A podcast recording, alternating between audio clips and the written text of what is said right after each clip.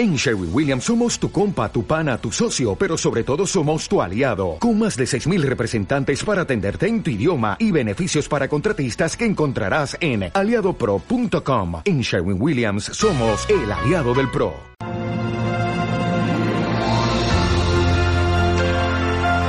Un encuentro con su palabra, porque se case la hierba, marchitase la flor, mas la palabra de Dios permanece para siempre.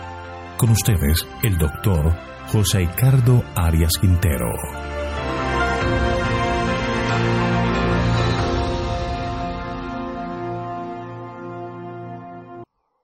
Hoy vamos a estudiar Eclesiastés capítulo 6. ¿Qué sentido tiene la vida? Te invito a orar. Padre nuestro que estás en el cielo, alabado, glorificado y exaltado sea tu santo nombre.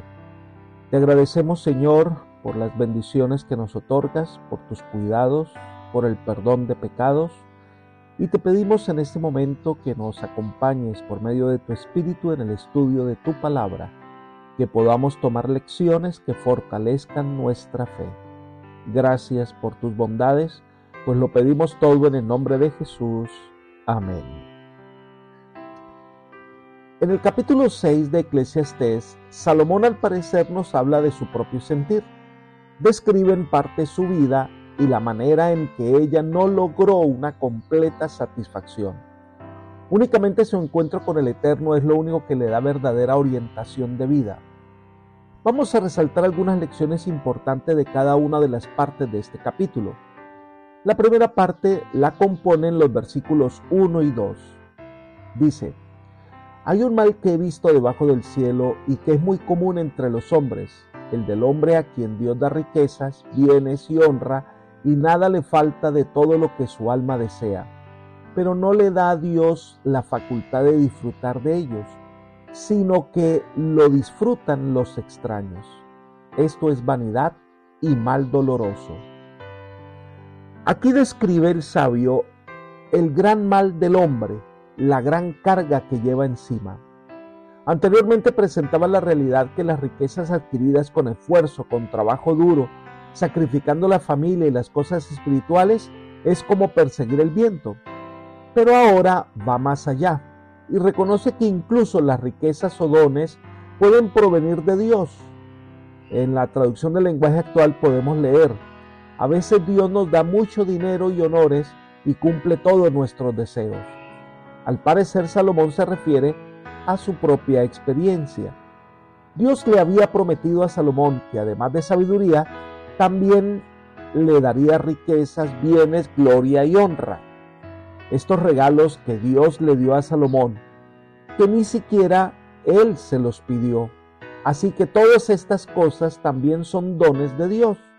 Y agrega otro elemento, pero no le da Dios la facultad de disfrutar de ello. Así que Dios no solo da las riquezas, sino el poder para disfrutarlas, porque hay personas con muchas comodidades que una enfermedad, la pérdida de un ser querido o una muerte prematura impiden que disfruten de aquello por lo cual se esforzaron. Por eso concluye, y ahora viene otro extraño y disfruta de ellas y las despilfarra. Esto es vanidad, es como un vapor no está hablando del don en sí. El don es bueno y hasta puede sobrevivir a nosotros. Lo que se destaca no es lo que tiene, sino lo que le falta. Es lo que no tenemos lo que finalmente perdemos. Y tiene que ver con lo que somos y que nunca estará allí y que siempre faltará. Sencillamente, nota que en este versículo habla de la sed que no se satisface por medio de riquezas, por medio de lujos, sino que solo Dios tiene el poder de satisfacer la sed del alma.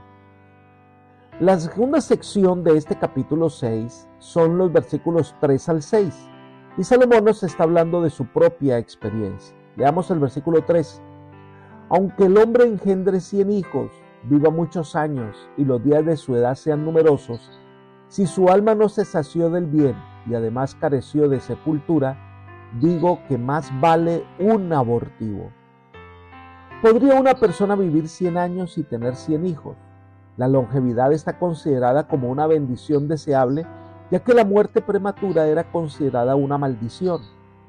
Además, tener muchos hijos, esa era la esperanza acariciada por todo judío, pues se consideraba como una rica bendición del Señor. Salomón fue bendecido con una larga vida y además por la cantidad de esposas que tuvo, podemos definir que tuvo muchos hijos.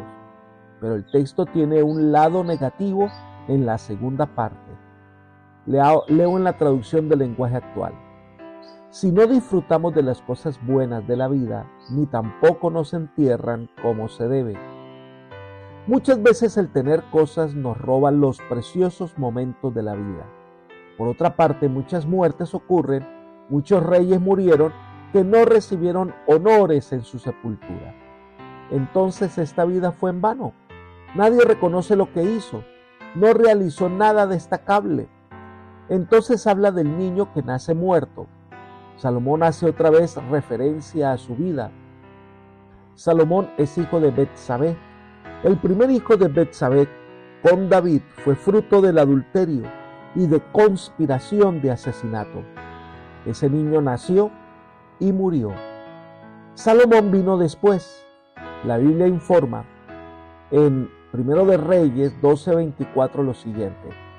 Y consoló David a Betsabé su mujer, y llegando a ella durmió con ella, y ella dio a luz un hijo y llamó su nombre Salomón. Salomón transfiere una bendición en maldición y una maldición en bendición. En el versículo 3 dice, si viviere 100 años, todavía su alma no se sació, esta vida larga, plena y fructífera como fue, no alcanzó su satisfacción, tiene menos valor que el niño que nace muerto. El niño muerto no vio la luz del sol, pero tampoco le hizo falta nada. Además, un bebé que nace muerto inmediatamente es sepultado, no recibe honores porque no vio la luz del sol. Versículos 4 y 5. Pues este en vano viene y a las tinieblas va, y las tinieblas ocultan su nombre. No ha visto el sol ni lo ha conocido. Más reposo tiene este que aquel. El que nace muerto viene al mundo sin ningún propósito el abortivo es enterrado inmediatamente sin ritos fúnebres ni ceremonia alguna en su honor. No se le da nombre ni se le registra. Un niño que nace y se desarrolla puede alcanzar gloria, honra y fama, pero el que nació muerto nunca sale del silencio y de la oscuridad. La suerte que corre un feto que muere aquí se considera sarcásticamente como más deseable que las vicisitudes que constituyen una parte normal de la existencia humana. Es una tremenda comparación. ¿Qué es lo que está fallando? No son las bendiciones de Dios ni la bendición de una larga vida. ¿Qué es? Eclesiastés sencillamente denota gravedad de la insatisfacción. Leamos el versículo 6 de este capítulo 6 de Eclesiastés. Y aun si aquel viviera mil años dos veces sin gustar del bien, ¿acaso no van todos al mismo lugar? Si un rico vive dos veces lo que vivió Matusalén, pero disfruta poco o nada de la vida, la longevidad le habría sido de poco provecho. Sin salud ni felicidad, la prolongación de los años sería de poco valor. Es mejor no haber nacido que perder el supremo bien que Dios desea para uno de sus hijos terrenales. Solo vale la pena vivir si se cumple este supremo bien. Al final, todos van al mismo lugar. ¿A cuál lugar? A la tumba. Lo que Salomón destaca es que lo abortivo llegó a ese lugar donde llegan todos, pero sin pasar por una vida de dolores, enfermedades y desengaños. Qué tremenda comparación. La tercera sección de este capítulo está en los versículos 7 al 9, donde nos recuerda que la vanidad nunca se satisface.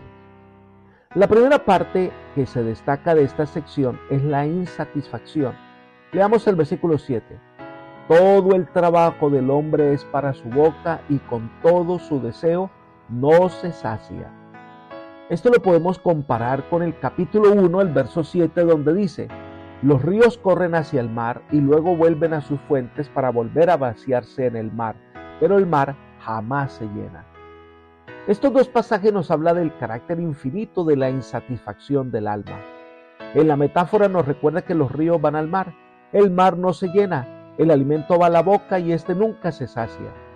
No nos está hablando de glotonería, sino de algo más profundo. Una sed del alma que no se sacia, por más que le dé, por más que le agregue cosas, la sed permanece. En este sentido, el sabio y el necio son iguales. Puede ser que se trate de satisfacer los deseos de los ojos, de los pies, pero si la sed del alma no se satisface, corres en vano. Miremos el versículo 8 del capítulo 6 de Eclesiastés. ¿Qué más tiene el sabio que el necio? ¿Qué más tiene el pobre que supo caminar entre los vivos? Cuando dice qué más, es literalmente qué ventaja, qué provecho tiene el uno sobre el otro si el sabio, al igual que el necio, se afana por satisfacer los anhelos del apetito. Otro contraste similar se presenta cuando habla del pobre y el necio. El pobre en medio de sus necesidades ha aprendido a sacar el mayor provecho de lo que tiene el necio, por su parte, solo piensa en sus deseos y apetitos y se afana por lograr más de lo que posee. Sin embargo, el pobre y el necio son semejantes en que ninguno puede lograr todo lo que le gustaría tener. Y concluye la idea en el versículo 9. Más vale lo que ven los ojos que un deseo que pasa. También esto es vanidad y aflicción de espíritu. Es mejor contentarse con lo que está a la mano que vivir siempre anhelando lo que no se tiene. Los ojos del necio es vivir haciendo castillos en el aire. El desear intensamente lo que está más allá de nuestro alcance induce con frecuencia crímenes y violencia. Esta es la consecuencia cuando el alma está vacía y no se satisface con nada. Solo Dios puede saciar la sed del alma y traer paz al corazón. Más aún, esta necesidad de algo más se acrecienta en la descripción que ofrece el sabio en los versículos 10 al 12. Leamos el versículo, el versículo 10.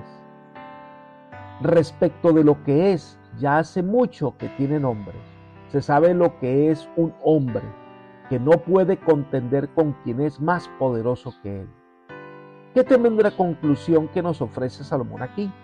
No importa de quién se trate, es un ser humano las personas más importantes, los hombres más encumbrados, los eminentes, no son sino simples mortales destinados a volver al polvo. Y no pueden luchar contra la muerte, y esto es inevitable para ellos y para todos. Pero si vemos en la traducción del lenguaje actual, este versículo dice, nosotros existimos porque Dios quiso que existiéramos y hasta nos puso el nombre que tenemos, pero no podemos luchar contra Él porque es más fuerte que nosotros. El ser humano no puede luchar contra Dios. El ser humano debe entender que el Creador es el único que puede satisfacer el clamor del alma por respuestas existenciales. Solo Dios puede satisfacer el corazón humano. Mientras esto no ocurra, nuestras palabras serán la muestra de nuestro vacío interior. Versículo 11. Ciertamente las muchas palabras multiplican la vanidad, y eso de nada le sirve al hombre. Debemos tener cuidado porque entre los más hablamos, más se nota nuestro vacío interior. Las muchas palabras y las vanas especulaciones poco contribuyen a superar las dificultades de la vida. Aprovecha más que el hombre aprenda a confiar en el Creador. Miremos el versículo 12. Porque ¿quién sabe lo que conviene al hombre en su vida todos los días de su vano vivir? los cuales él pasa como una sombra? ¿Y quién le enseñará al hombre lo que acontecerá después de él debajo del sol? Nos dice que la vida pasa pronto y que terrible es vivir poco tiempo sin ningún sentido y desaparecer en las sombras.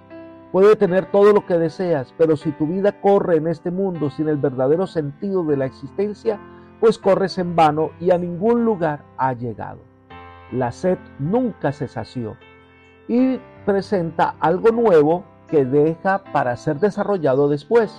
Dice, además, ¿quién enseñará al hombre qué será después de él debajo del sol? En otras palabras, ¿qué hará después de la muerte? ¿Qué le pasará al mundo después de nuestra muerte? El futuro solo está en las manos de Dios. La sed que es latente en todos estos capítulos de Eclesiastés es la sed del alma y esa sed solo puede ser satisfecha por el Señor, nuestro Creador y nuestro Salvador. Nuestro Creador y nuestro Salvador dice, el que come mi carne y bebe mi sangre no tendrá sed jamás. Además en Apocalipsis 21.6 dijo Jesús, el que tuviere sed yo le daré gratuitamente de la fuente del agua de la vida. Lo que el hombre necesita no son riquezas, no son casas, no es una larga vida llena de aflicciones, no es una gran familia para encontrar satisfacción. La más urgente necesidad del hombre es un encuentro personal con el Creador, porque Él nos trajo a la existencia. A Él tenemos que ir para que satisfaga nuestra sed. Solo Él puede darle el sentido real a nuestra existencia. Lamentablemente, como Jacob, apreciado amigo y hermano, lo único que hemos hecho es luchar contra Dios, es tratar de vivir una vida sin Él, es tratar de luchar solos, y nos damos cuenta que no podemos vencer, que no podemos triunfar, porque Dios es más poderoso que nosotros. Es decir, Él sí puede llenar nuestra vida, Él sí puede satisfacer los deseos del corazón, Él sí puede hacer que todo valga la pena. Una vez Jacob se dio cuenta que no podía vencer, se aferró al Señor y pidió su bendición. Hoy te invito a dejar de luchar contra Dios y ahora aférrate a Él y el Señor te concederá su bendición y tú descansarás en sus brazos. Que el Señor hoy te bendiga y te guarde y llene tu corazón de paz es mi oración por ti. Amén.